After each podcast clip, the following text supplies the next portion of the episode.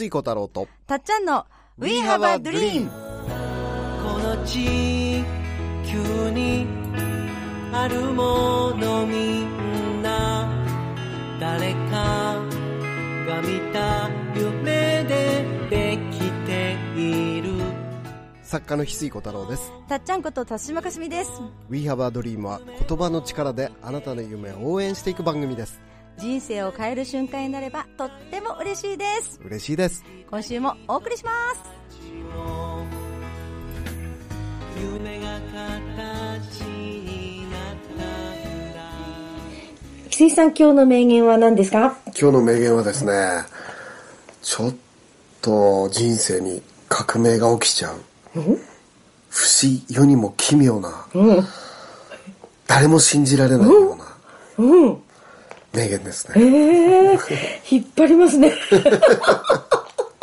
番組タイトルとしても通用するぐらい、はい、僕がものの見方にすごく学ばせてもらった小林聖寛先生がおっしゃってることなんですが、僕はそこが一番信じられなかったんです。で、最後までそこは信じられなかった部分なんだけど、それぐらい不思議な話なんですけど、でもそのことを、いろんな先生が、最近ご縁がある先生が、皆同じことを言うんですよ。体内記憶を持ってる、生まれる前の、記憶を持ってる子供たちのね、もう3000人以上取材した池川明先生も、池川明先生も世にも奇妙なその話をされてたんですよ。で、最近出会った松尾みどり先生というね、また素晴らしいスピリチュアルリーダーの先生もそうおっしゃってたんですよ。で、今度翡翠ラボシーズン6にも登壇いただく情報水明学の、木村忠義先生もそうおっしゃっていたんですよ。で、それいろんな先生が共通して言ってるんですよ。ただ、あまりにも不思議な話です。それが今日の名言です。今から聞けるんですか？今から、はい、聖寛先生の言葉で言いますね、生まれてくる前に、自分で人生のシナリオを書いて生まれてきているっていうね。これはちょっとみんなびっくりですよね。絶対書いてないって言うと思うんですよ。俺こんなシナリオ書いてないってみんな言うと思うんですよ。ね、こんな目にあってんだからとか。そうそうですよね。本当になぜこんな苦しみの。俺こんな奥さん絶対選んでないって言うと思うと思うんですよ。本当にこんな目に遭ってるんだ。そう、こんな目に遭ってるんだから。こんなはずはない。本当に本当におかしいと。本当に俺の人生としてはなぜこんな落とし穴があるんだとか。でも聖寛先生がおっしゃってるのは、生まれてくる前にね、自分で人生のシナリオを描いてきていると。人生はシナリオ通りであると。うわー、なんか逆らえない感じがして。ちょっとでも不思議な感じですもんね。意味というか。そうでしょう。これ信じられないと思うんです、普通。信じたくないって人と、さっきと、俺はこんな奥さんとって、ぐるぐる話が回っちゃう。いや、俺はもう絶対シナリオを描いてきてるんだったら、右肩上がりの、ハッピーだけの人生を選んでくるはずだってみんな思ってると思うんです。でも、よく考えてほしいんです。映画監督、脚本家が描く作品は、全部右肩上がりの人生じゃないんです。映画監督や脚本家が描く最高の物語って、全部紆余曲折ある物語なんです。だから、いや、俺自分でシナリオを描いてくるんだったら、ハッピーしか起きない人生にするはずだってみんな思うと思うんです。でも、映画監督に置き換えると、右肩上がりだけの、ハッピーだけの人生の物語を描く監督って一人もいないんですよ。確かに大ヒットするかどうかって考えたとき、ハッピーになりたいのにね。そうなんですよね、これね。魂はハッピーになるよりも体験したい体験があるんですよね、決して不幸になりたいわけでもないわけです、はい、体験したい、味わいたいテーマが、しかもそのなんていうのかな、いわばこの世界っていうのは、イリュージョンゲームなんだよね。過去世があるとしたら、永遠に魂は続いていくものなので、この点だけでハッピーになるって見てないんだよね、魂の長い前世も含めて長いストーリーの中で、今回はこれを体験したいってなった時に、ハッピーだけを描いて生まれてきてるわけじゃないっていうことなんだよね。今全然前世までって言われたら急になんか長い話なわけですね。そうそう。はだから、はいはい、今世でさえ伏線の可能性があるんだよね、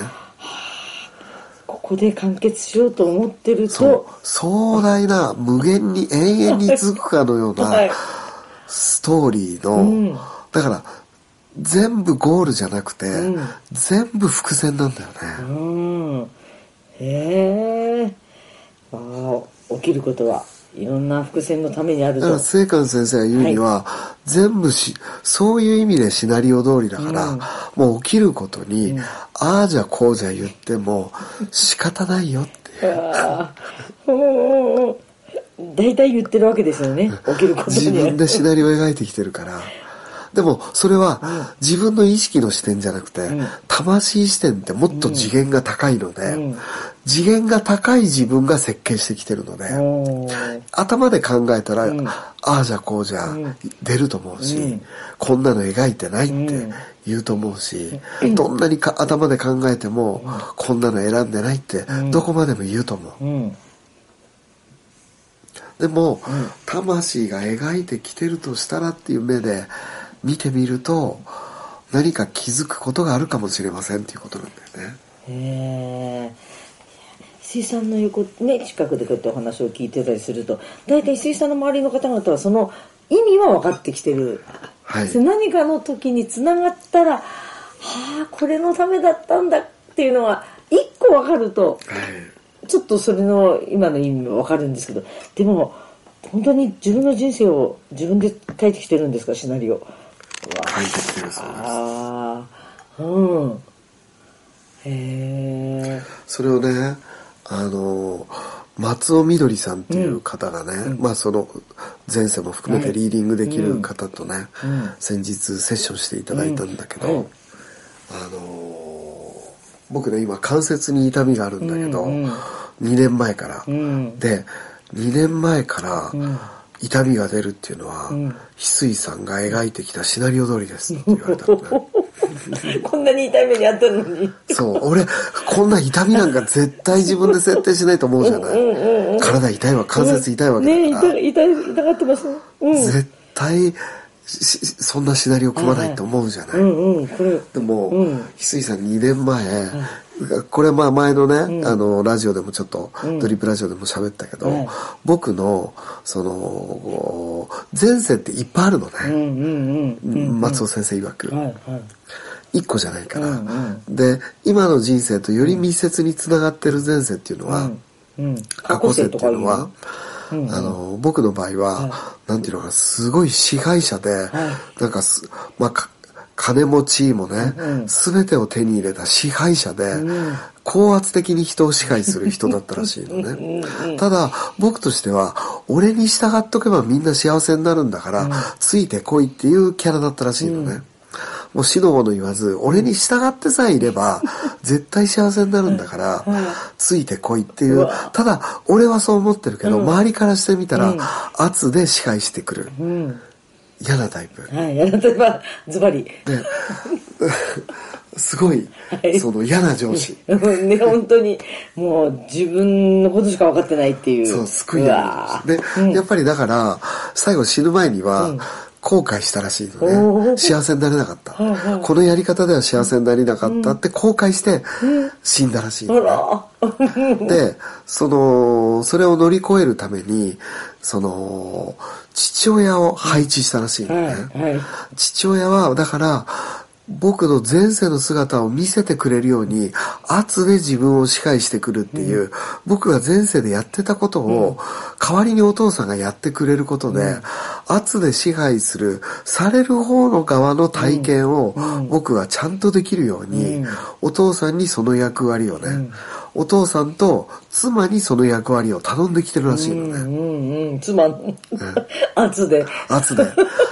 支配されるっていう支配されてるんですね。それを父と妻でその役割で前世僕がやってきてしまったことを、うんうん、そうされるとどう感じるのかっていうのを体験したいから、うん、でそうすることで、うん、その方法じゃないんだって、うん、下手したらまた前世のやり方に戻っちゃったりするから、うん、それでは人は幸せになれないし、うん、人はこんなストレスを受けるんだっていうことを体験するためにね、うん、父親と妻に頼んで、うん、その嫌な役を、はい、父親と妻にやってもらったらしいのね、うん、前世を忘れないために、はいはい、前世自分がやったことを忘れないためにやってで、でそれでね父親と妻を乗り越える過程で、うんうん、で僕は物の見方をすごい鍛えたので、うんうんそれですごい解消できたんだって。うんうん、でも、もともとは自分自身が圧で抑えに行く人だから、うん、圧で抑えられるっていうのは、どんなに物の見方を学んだところで、うん、すごい、微細なストレスがずっと溜まってきてたんだって。へー。微細なストレスがずっと溜まってきてて、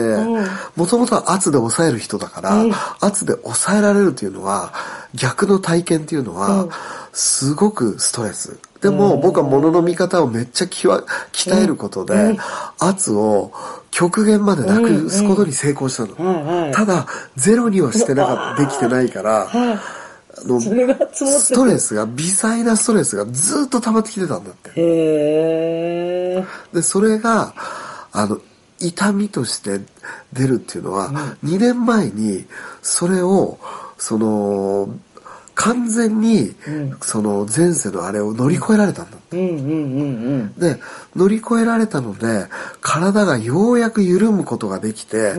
うん、今まで我慢してきた分の解放できてるのが今痛みとして現れてるんだって。だから、痛みでそう、今まで我慢してた分を、ようやく体が緩んで、解放できるようになったの。で、それが痛みとして、解放されてるのが痛みとして出てきて、で、2年前に乗り越えるっていうのも、実はシナリオ通りなんだっ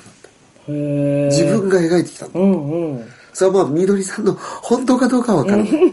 みどりさんのリーディングね、はいはい。でも納得したんですか？納得した。おー。まあ、納得したっていうのかわからない世界だけど、でもなんかそういう、なんていうのかな、面白かったの僕は何が正しいかっていうよりも、ものの見方を、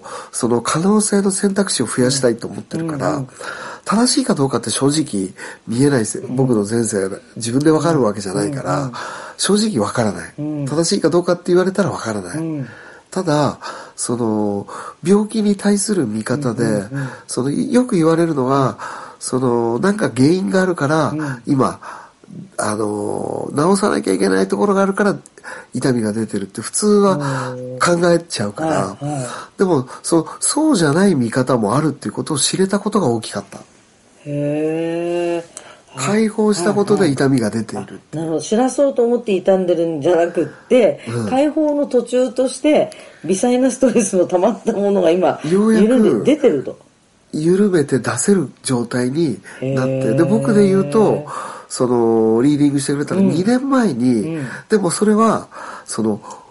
こういう人生設計だったの。この前世からの、あれを2年前に乗り越えるっていうシナリオだったの。へー。だから必要な体験が全部、ある程度終わって、例えば小学校1年から小学校6年になるのに、いきなり1年から翌日になったらもう小学校6年になってましたって言ったら思い出が全部なくなるじゃない。必要なプロセスってあるんだよね。でその必要なプロセスを、シナリオを描いてくるらしいんだよね。でシナリオを描いてきて、その2年前に乗り越えるっていうこともシナリオで描いてきてるらしいのね、うんうん、それこそ小学校でいう卒業するための長さがあって入学があって2年前に小学校6年生になったって2年前に小学校6年生になるようなシナリオを描いてきたらしいなるほど、へえ。わ特に体のことってね、なかなかそういう発想にいけないんですよね。いや僕も、うんうん、そういう見方を今まで学んだこと一度もないので、うん、その解釈は保留してるけど、はい、ただその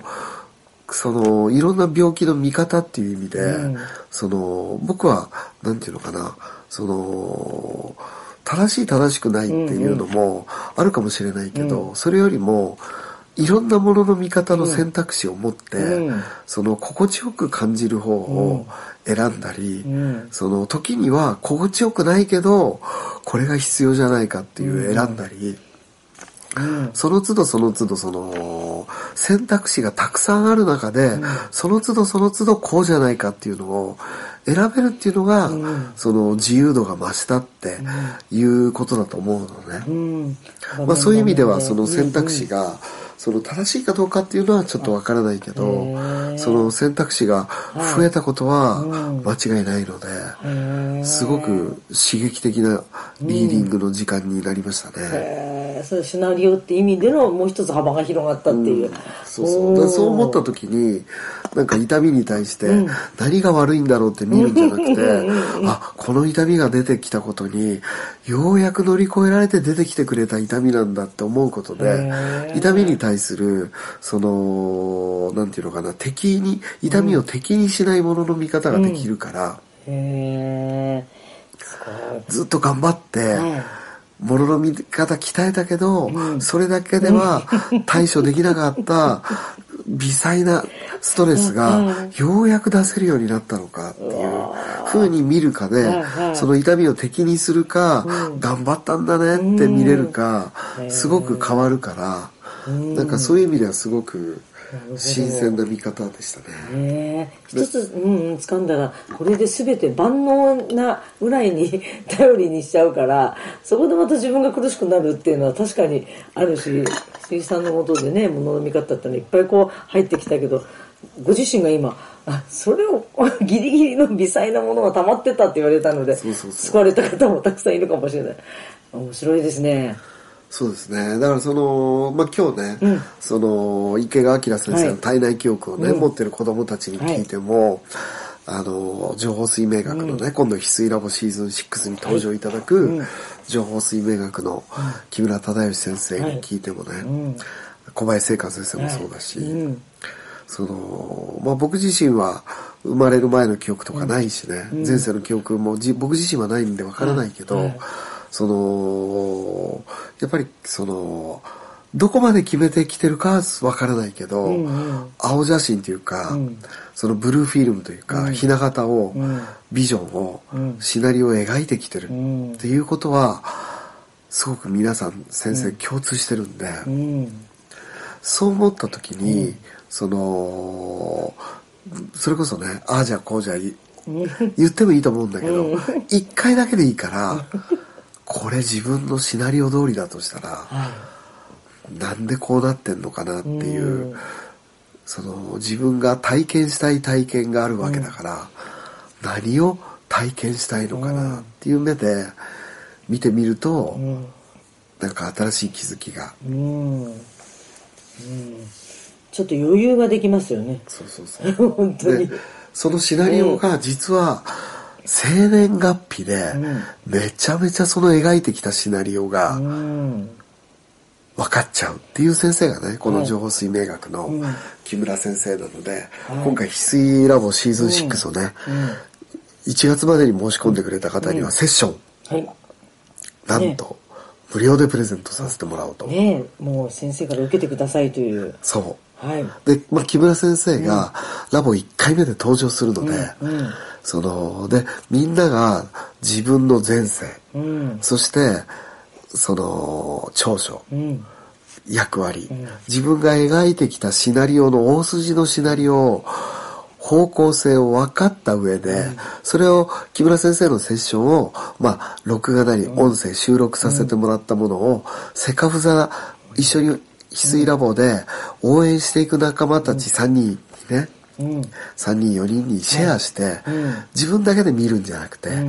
そのセカフザチーム4人で、みんなで共有して、あなたは星回り的にはそういう特徴があるのかっていうのを全員がシェアした中で応援してったら、新しいセカフザができるんじゃないかっていうね。なんか密度が濃いというか濃度が濃くなる感じですかね。そうそうそうそう、相手を受け入れる幅が変わるっていう。そうそうそう、本当だ。どうなるかが楽しみですよね。私たちが一番楽しみにしているっていう。生年月日がもうそこからスタートしてるわけですもんね、多分。その僕はこの世界って、最先端の量子力物理学者も言い始めてる方いるけど、そのなんていうのかな、この幻想というかイリュージョンというか、なんていうの、ホログラムなんだよね。でホログラムを映し出してるものっていうのが、星からのエネルギーだと僕は思ってるんだけど、その星の位置がどういう星の位置にあるかっていうのが生年月日なんだよね。でその星の位置によってパチンコ台がパチンコの位置によって玉の軌道が変わるじゃない。で同じようにどこにパチンコ台のピンを釘を打つかっていうのが星の位置で、そこのエネルギー、星の位置によってそこのエネルギーのその玉の行く末が決まってくるっていうのが、そのだから星の位置っていうのはパチンコ玉でいうとピンの位置なんだよね。でその位置によって玉の軌道がある程度シナリオができてくるんだよね。だから自分はこういう体験をしたいから、こういう星回りの時に生まれてくる。その木村先生曰く、実は誕生日を選んで生まれてきてるって言ってましたから。不思議なのが、生まれたから誕生日じゃなくて、誕生するために自分がその日を選んでるっていう、まるっきり逆なね、そうですよね。なんかこういう人ですよって言われた時、ほら。当てられるというか決めつけられるような感覚になる時ってあるじゃないですか、そんなこと言ったってと思うけど、でも自分が選んできてるんですかって、その日をそうなるために自分が選んでると思うと誕生日の見方がね、変わりますね。でもこれはね、そういうふうに考えると自分のせいだって思うと、受け止めきれないという人はこういう見方しなくていいと思うのね。でもその本当に生まれてきた目的っていうのは、その実は誰かを変えるために生まれてきてるわけじゃなくて、本当は自分を変えるために生まれてきてるんだよね。だから人を変え続けてもミッションはないんだよね。だから本当は人を変える中で、そのまず本命は自分を変えることなんだよね。だからそのあいつが悪い、あいつのせい、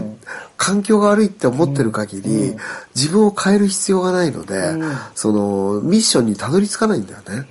だからそのこれは自分のシナリオ通りだ、自分に原因があると思った時に、その初めて自分を変えようと思えるので、その結果的には自分の成長に一番つながるよね。とはいえ、これはもう自分のせいと思ったら今耐えられないんでっていう時は、僕はその正しくない見方ってないと思うんで、そういう時はこの考えは採用しないで、自分が心地よく楽になる見方を採用する時期も絶対あった方がいいと思うし。なるほど、今のこの話は昨年末の最後のWe Have a Dream の最高傑作と言われた脱衣所事件を聞いていただければその意味をちょっとわかるので、本当に皆さんね、誰かを変えるためにじゃなくて自分を変えるっていうキーワードは、本当に翡翠さんがね、解説してくださったの、あれはめちゃめちゃ面白かったっていうような感想が来てますが、でも本当にその辺はね、自在に翡翠さんはいろんなこうドラえもんポケットからこう出すよって言われたように、いろんなものをみんなが選んでいただけるようにっていう、まあ、面白い。なんか今回生年月日っていうのにまた意識いったっていうのは、まさに始まりを意識するタイミングなんですかね、みんなで。うん。なんか単にお誕生日おめでとうの感覚よりも、自分が選んできてるなと思った時の感覚で何を感じるか。そうですね、うん、面白いですね。シナリオは、人生はシナリオ通り、はい、小林聖寛先生を今日はお届けさせてもらいました、はい、皆さんといろんな形でね、またこう学びとやっていきたいですね、はいはい、お待ちしてます、まあ、いろんなね、うん、1月いろんなイベントもあるんで、はいはい、詳しくはね、うん、公式 LINE の方を登録いただくと、はい、無料でご案内がいきますんで、うん、まずはね、長谷倉みゆきさんがね、うん、2023年をテーマに講演してくれて、その後ね、内なる英知とつながるっていうスペシャルワークも、1日2つのイベントをさせていただこうと思って。楽しみです。まあ、長谷倉みゆきさんの話はね、僕、新春に自分が聞きたいっていうね。そう思って、XMユニバのね、1月の僕が企画するのは、はい、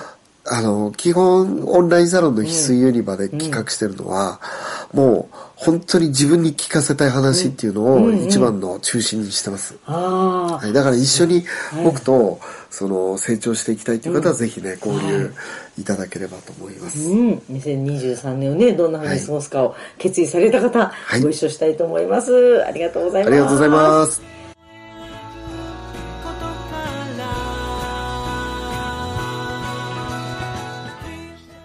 ドリーム、この番組はあなたの一歩を応援します。あなたは一人じゃない。あなたがあなたらしく笑顔で進めることを願っています。みんなの夢が叶って、地球が夢に満ちた惑星ドリームプラネットになるために、翡翠小太郎とたっちゃんこと辰島かすみでした。また来週。またね、バイバイ。どんな明日を描こ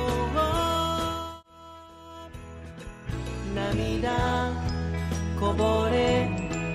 そうな時でも、信じること忘れないでいいよ。愛も夢も笑顔もみんな自分を信じる